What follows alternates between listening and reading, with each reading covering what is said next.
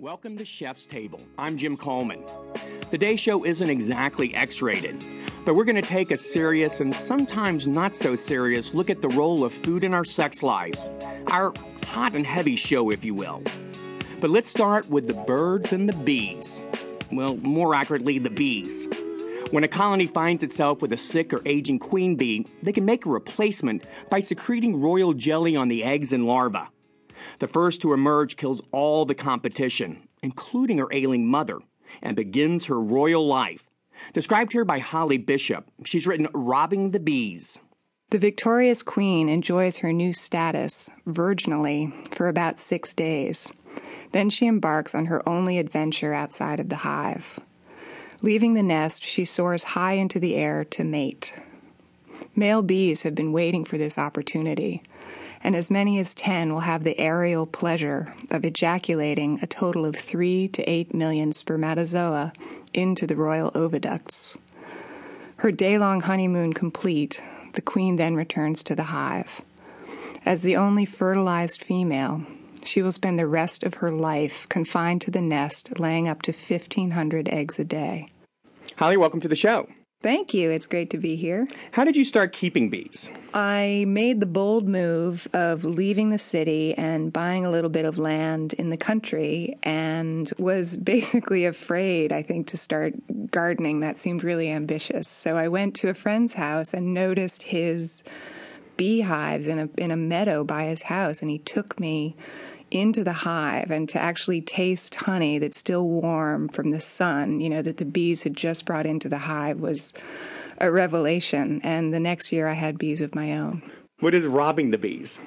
Robbing the bees is what beekeepers call when they take the excess honey from the hive. And I learned that phrase because I spent time with a commercial beekeeper in Florida. In the Panhandle, it's where Yuli's Gold was shot, the big honey movie, and he makes Tupelo honey, and he has about 1,000 hives, and he starts harvesting in April, but he's like, let's go rob some bees. That's what they call it.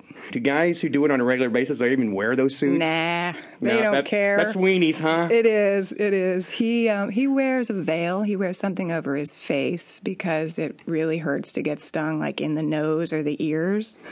But his hands are free, and he gets stung probably 20 times a day on some days, but has no reaction anymore after years of bee venom. He doesn't respond. They say it's the one item that will not go bad, and they pulled up a tomb and that was 6,000 years old, and there's honey in it that's still usable, possibly. I don't know if I'd use it, but talk about honey in history and the role it played.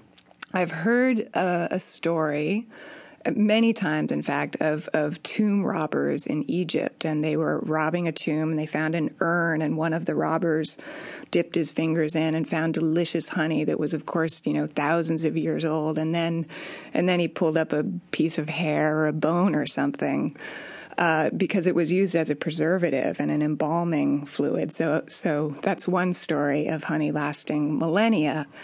I don't think that's really possible, but it does have preservative qualities and holds moisture for decades. So no one's done a definitive test, but it's probably decades.